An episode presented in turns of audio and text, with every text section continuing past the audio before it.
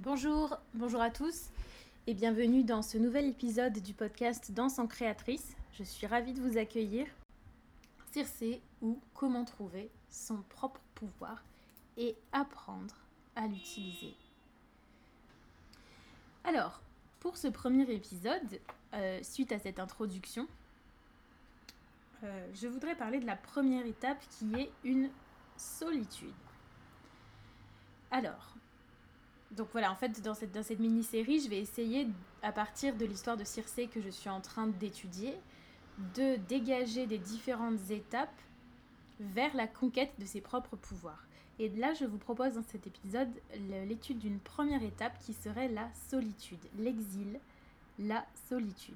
Alors, pour vous remettre dans l'histoire, il faut savoir que Circé, ce n'est pas vraiment une déesse. Mais elle sait juste à sa naissance qu'elle n'est pas vraiment une déesse, mais elle ne sait pas encore qui elle est. Elle ne sait même pas que le fait qu'elle ne soit pas une vraie déesse peut être une force. Elle, elle, euh, dans la, position où elle est, elle ne voit que ce qui est handicap. Elle n'en voit que le mauvais côté. Donc, ainsi, elle est euh, Circé se trouve à l'Olympe avec tous ses frères et sœurs qui sont eux beaucoup plus brillants, beaucoup plus euh, euh, au courant de, de, leur pouvoir, des choses qu'ils peuvent utiliser. Elle, elle n'est pas au courant de qui elle est, de ses propres pouvoirs. Elle est un peu en retard. Circé dans la mythologie, c'est la fille du soleil, donc du dieu du soleil. c'est-à-dire la fille d'un dieu très ancien. Ça fait partie des dieux anciens de la mythologie. Le soleil. Donc, elle n'est pas fille de Zeus, qui sont les dieux olympiens, qui sont les dieux brillants, euh, les dieux euh, du sommet de la hiérarchie, des dieux, des déesses de la mythologie grecque, par exemple avec euh, Héra, Athéna, Hermès, Apollon, Mars, Vénus, tous ces, ces dieux et déesses qui sont des dieux olympiens. Elle, avec le soleil, l'océan par exemple également, elle fait partie d'une sorte d'autre famille de dieux qui sont des dieux beaucoup plus anciens, qui ont donné naissance aux dieux olympiens euh, petit à petit. Euh, voilà. Donc, Circé est la fille du soleil. Elle se trouve. Je crois que au début, elle est dans l'Olympe ou elle est dans un palais euh, semblable à l'Olympe, c'est-à-dire un endroit de félicité, un endroit de, de protection aussi du monde, des dieux et déesses. Elle se trouve donc dans cet endroit avec ses frères et sœurs. Et elle, euh, la différence qu'elle sent, c'est qu'elle est toujours à côté de la plaque par rapport à tout le monde dans cet univers. Donc tout le monde se moque d'elle. Et donc elle se rétracte beaucoup. Elle n'a pas confiance en elle. Euh, voilà, pas confiance en elle, ça veut dire aucun accès à ses pouvoirs, à qui elle est. Donc elle a du mal à se positionner face à ses frères et sœurs, qui sont tous plus brillants les uns que les autres, qui se moquent beaucoup d'elle parce qu'ils vont utiliser la fragilité qu'ils croient voir en elle. Et donc euh, ça donne lieu à, beaucoup de, de souffrances de Circé. Et Circé, naturellement, plus ou moins, il y a des petites choses qui pointent quand même de, sa sensibilité à elle, c'est qu'elle trouve qu'elle est toujours émue par les histoires des mortels. Ce qui est assez... Euh, inhabituel dans son monde à elle. Donc par exemple, il y a Prométhée. Donc Prométhée, je ne sais pas s'il est vraiment... Non, il n'est pas mortel, Prométhée. Euh, je ne sais pas quel est son statut vraiment dans la hiérarchie des dieux, je vérifierai ça. Puis je vous dirai peut-être dans les notes du podcast, euh, une fois que j'aurai la, réponse. Mais par exemple, Prométhée, vous savez, il a été, il a été euh, il a reçu une punition, euh, le supplice de voir son foie mangé par une bête tous les jours. Son foie repousse après, et le lendemain, c'est une sorte d'oiseau méchant là qui vient sur le rocher de Prométhée, lui manger son foie tous les jours. Et euh, Circé, par exemple, se prend d'empathie pour euh, cette personne-là et elle va tenter de l'aider. Ce pourquoi elle sera punie par son père plus tard, etc. Donc voilà, là elle sent que euh, il y a des choses qui changent par rapport à mais ça n'est pas vu comme une force, c'est vu comme un handicap, comme une sensiblerie ou quelque chose qui l'empêche en tout cas d'être reconnue. Elle n'est pas par ses semblables qui sont toute cette assemblée de dieux et déesses. Elle n'est pas reconnue par eux.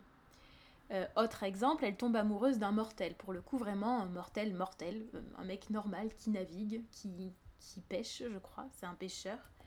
Elle tombe amoureuse de lui et elle va tout faire pendant longtemps pour le faire accéder à un statut d'immortel. Et quand elle y arrivera, ce gars va l'oublier complètement et euh, il découvre toute l'assemblée de nymphes qui sont les sœurs de Circé. Il part avec les nymphes dans des plaisirs charnels et il oublie complètement euh, Circé. Donc elle est beaucoup écartée, elle subit beaucoup de cette blessure là. J'avais lu un bouquin sur ça, c'était horrible la blessure d'abandon et de rejet, en fait. Elle, est vraiment dans le rejet. Mais elle est aussi, du coup, ce qu'elle vit à l'extérieur comme rejet, c'est aussi ce qu'elle vit à l'intérieur d'elle-même comme rejet. C'est-à-dire que toutes les histoires de mythologie, de toute façon, ça montre aussi des processus intérieurs. C'est ça qui est très intéressant. C'est qu'en fait, pourquoi elle est rejetée par les autres? Parce qu'en étant dans ce milieu-là, elle se rejette elle-même. Mais pour l'instant, elle n'a pas encore les outils, elle n'a pas encore les clés pour comprendre ça.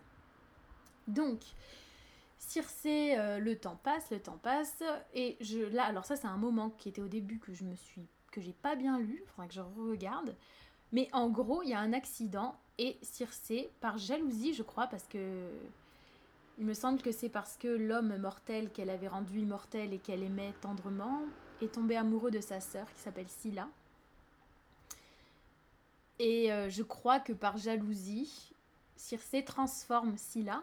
Donc c'est là qu'elle voit qu'elle a des pouvoirs. C'est la première fois qu'elle les utilise.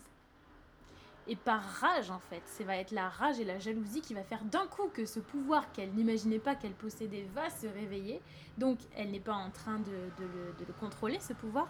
C'est comme si d'un coup on éclatait d'une grande colère alors qu'on avait été assez, euh, assez soumis toute sa vie, assez sage, assez conforme. De la même façon, d'un coup, un jour, quelque chose s'empare d'elle, une force s'empare d'elle, et elle va transformer sa sœur en un monstre terrible à je sais plus combien de têtes, je crois 6 ou 8 têtes, qui est Scylla, et qui après est connu comme euh, euh Charybde Scylla, le monstre que Ulysse doit, passer, euh, doit combattre euh, dans le détroit de Messine, qui, fait partie d'une des épreuves de l'Odyssée. Donc c'est Circé en fait qui a transformé cette nymphe en créature terrible, Scylla. Bref. Et donc, comme c'est quelque chose de grave que d'avoir transformé sa sœur en monstre, le père de Circé, le soleil, euh, la condamne à l'exil. Il lui dit Circé, tu as abusé complètement, donc là maintenant on va te t'exiler. Et il se concerte avec tous les dieux. Je crois qu'il y avait la possibilité qu'elle meure et tout. Et en fait, avec tous les dieux et déesses de... qui règnent là-haut, il décide finalement de simplement l'exiler. Ils choisissent une île qui s'appelle Aeae. Aea. je le dis pas bien parce que comme je le lis tous les jours, ben je l'ai pas dans la tête. Ça s'appelle Aeaea. Aea. Un truc comme ça. Bon, ça a l'air vraiment idiot. Je l'écrirai dans la, dans la description pour que vous fassiez une meilleure idée. Donc, en gros, elle est exilée sur cette île. Et donc au début, elle est effrayée de cette punition, elle sait qu'elle n'a pas le choix. Et donc elle va subir l'épreuve de la solitude, l'épreuve de l'exil. Donc propulsée de ce palais autour de sa famille, même s'ils n'étaient pas très aimants. N'empêche que c'était un endroit de confort, de connaissance, de familiarité. Même si en vérité c'était inconfortable, c'était quand même une situation de confort. Donc en gros, pour synthétiser, pour le prendre à un autre plan, euh, là, elle est obligée de sortir de sa zone de confort. Sachant que la zone de confort, elle est toujours confortable. En vérité, elle est inconfortable parce qu'elle maintient de mauvaises habitudes et mauvaises croyances. Et c'est en en sortant qu'on peut un peu déconstruire tout ça. Mais il faut faire ce pas de sortir. Or, là, elle n'a pas le choix, elle est propulsée dans une île. Alors, c'est une île sauvage qu'on décrit comme une grande forêt avec beaucoup d'animaux sauvages, avec des, grandes herbes, des grandes plantes euh, indomptées, des champignons, des, voilà, enfin bon, des choses qui poussent dans tous les sens. Et il y a une masure, une cabane au milieu qui est la demeure de Circé avec bon, tout ce qu'il faut. On l'a quand même bien. Euh, bien soigné, entre guillemets. Il y, a, il y a à manger, il y a des pièces de vie aménagées plus ou moins pour qu'elle vive. Et je vais vous lire le passage où Circé arrive sur cette île. la première nuit qu'elle passe. Donc imaginez, moi ça me rappelle par exemple, euh, c'est assez intime comme lien, mais les premières nuits qu'on fait après une rupture par exemple dans un nouvel appartement avec les cartons encore défaits, encore pas encore rangés et on est seul. Cette première nuit, après une rupture par exemple, on a l'impression que c'est le début du reste de sa vie. On sait pas bien en même temps parce que ça vient tellement de se passer qu'on est sous un choc qui nous ne fait pas non plus voir tout ça clairement, mais bon, euh, ce genre de première nuit, quoi. Donc c'est intéressant. Je vous en fais la lecture de quelques passages choisis.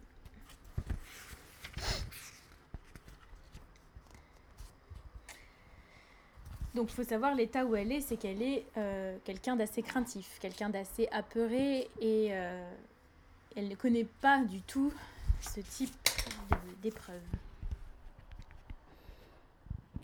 J'avais ma petite fierté, s'il ne pleurait pas, moi non plus. J'appuyais mes paumes sur mes paupières jusqu'à ce que ma vision s'éclaircisse. Ensuite, je m'obligeais à étudier les alentours. Ce fut la forêt qui retint mon attention. Elle était ancienne, un mélange noueux de chênes, de tilleuls et d'oliviers entremêlés de cyprès élancés. C'était de là que provenait l'odeur de verdure montant le long de la colline herbue.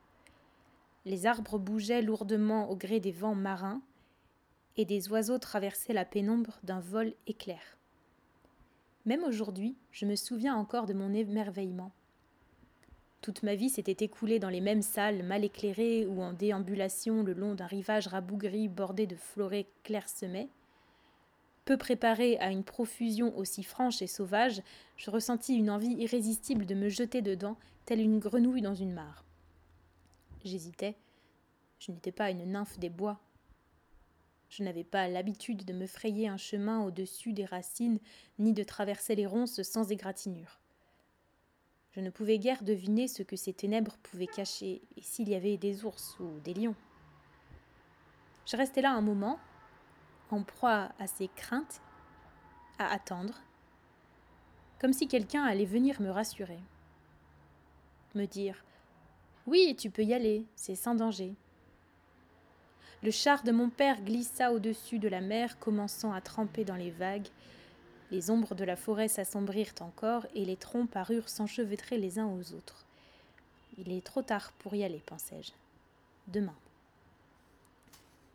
Les portes de ma maison étaient en chêne, renforcées de bandes de fer. Elles s'ouvrirent facilement sous ma poussée.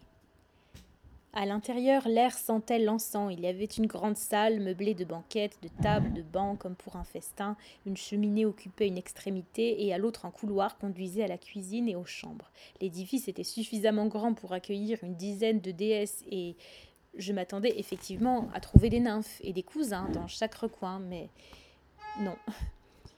Cette solitude absolue faisait partie de mon exil. Quelle pire punition y aurait-il, avait pensé ma famille, que de me priver de sa présence divine? Affamé, j'allais dans le garde-manger où les bols débordaient d'une nourriture suffisante pour des centaines de convives. Je m'en servis un peu, à l'aide d'une cuillère, avant de m'asseoir à l'une des grandes tables en chêne de la salle principale. J'entendais le son de ma propre respiration. Je me rendis compte que je n'avais jamais mangé seul. Même quand personne ne me parlait ni ne me regardait, j'étais toujours coude à coude avec euh, un cousin, un frère ou une sœur. Je caressais le bois au grain délicat, fredonnais un peu en écoutant ma chanson se dissoudre dans le vide. C'est donc à ça que vont ressembler toutes mes journées songeai-je. Malgré le feu, des ombres envahissaient les recoins. Dehors, les oiseaux s'étaient mis à piailler, du moins je crus qu'il s'agissait d'oiseaux. Je sentis ma nuque se hérisser en repensant à ces troncs sombres et épais. J'étais habituée à sentir le poids de toutes les roches terrestres autour de moi et le pouvoir de mon père par-dessus. Les murs de la maison me parurent aussi fins que des feuilles. N'importe quel coup de griffe pourrait les éventrer. Peut-être est-ce le secret de cet endroit. Mon véritable châtiment est sans doute encore à venir. Arrête me réprimandai-je. J'allumai des bougies et me forçai à les porter jusqu'à ma chambre en traversant la salle principale. Deux jours, elle m'avait semblé grande et j'en avais été ravie, mais à présent je ne pouvais pas en surveiller tous les coins en même temps. Les plumes du lit murmuraient les unes contre les autres et le bois des volets craquait aussi fort que les cordages d'un navire pendant une tempête. Tout autour de moi, je sentais les creux sauvages de l'île enflés dans le noir. Jusqu'à ce moment, je n'avais pas su combien de choses m'effrayaient. D'immenses léviathans fantomatiques grimpant la colline en rampant, des vers de nuit se traînant hors de leur tanière, pressant leur tête aveugle contre la porte, des dieux à sabots de chèvre, avides de nourrir leur appétit sauvage, des pirates qui étouffaient le bruit de leurs rames dans mon port en réfléchissant à la meilleure manière de m'attraper. Que pouvais-je faire? Pharmakis, c'est ainsi qu'Aétès m'avait appelé. Sorcière. Alors que toute ma force résidait dans ces fleurs, par-delà les océans. Si quelqu'un venait, je serais juste capable de crier, et un millier de nymphes avant moi savaient que c'était inutile. La peur me submergea en vagues toujours plus froides. L'air immobile me donnait la chair de poule, et les ombres tendaient la main vers moi. Je scrutais l'obscurité, m'efforçant d'entendre autre chose que le son de mon sang qui battait. Chaque instant sembla durer toute une nuit, mais le ciel gagna enfin en intensité et se mit à pâlir sur les côtés. Les ombres disparurent peu à peu, puis ce fut le matin. Je me levai, saine et sauve. Lorsque je sortis, il n'y avait ni empreinte de rôdeur, ni coup de griffe en taillant la porte. Et pourtant, je ne me sentis pas stupide. J'eus l'impression d'avoir triomphé d'une épreuve incommensurable. Je scrutais de nouveau la forêt. Hier Était-ce seulement hier? J'avais attendu que quelqu'un vienne me dire que je ne craignais rien. Mais qui? Mon père? Aïtès? Voilà ce que signifiait l'exil. Personne n'allait venir. Personne ne viendrait jamais. Bien qu'il y ait de la peur dans ce constat, après ma longue nuit de terreur, elle me sembla légère et sans conséquence. J'avais éliminé l'essentiel de ma lâcheté en transpirant un bon coup.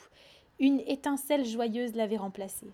Je ne serais plus un oiseau en cage trop borné pour s'envoler, alors même que les portes sont ouvertes. Je m'enfonçai dans ces bois, et ma vie commença. Voilà, donc j'ai terminé cet extrait que je voulais vous partager aujourd'hui. Euh, dans cet extrait, je trouve intéressant donc ce, cette, ce récit de solitude. Et on peut voir que euh, elle passe par différentes émotions. Donc j'aime bien, euh, j'aime bien pouvoir les extraire ces émotions, en, parler. Traverse d'abord un certain émerveillement envers l'inconnu, qui est assez bref. Elle voit les forêts, elle parle des forêts, des collines qu'elle trouve euh, d'un premier abord peut-être attirantes, parce que c'est une découverte et ça peut éveiller une sorte de curiosité et d'enthousiasme premier. Mais très vite, alors ça va avec la tombée de la nuit, elle est paralysée par la peur, par la peur causée par la prise de conscience du vide autour d'elle que produit la solitude.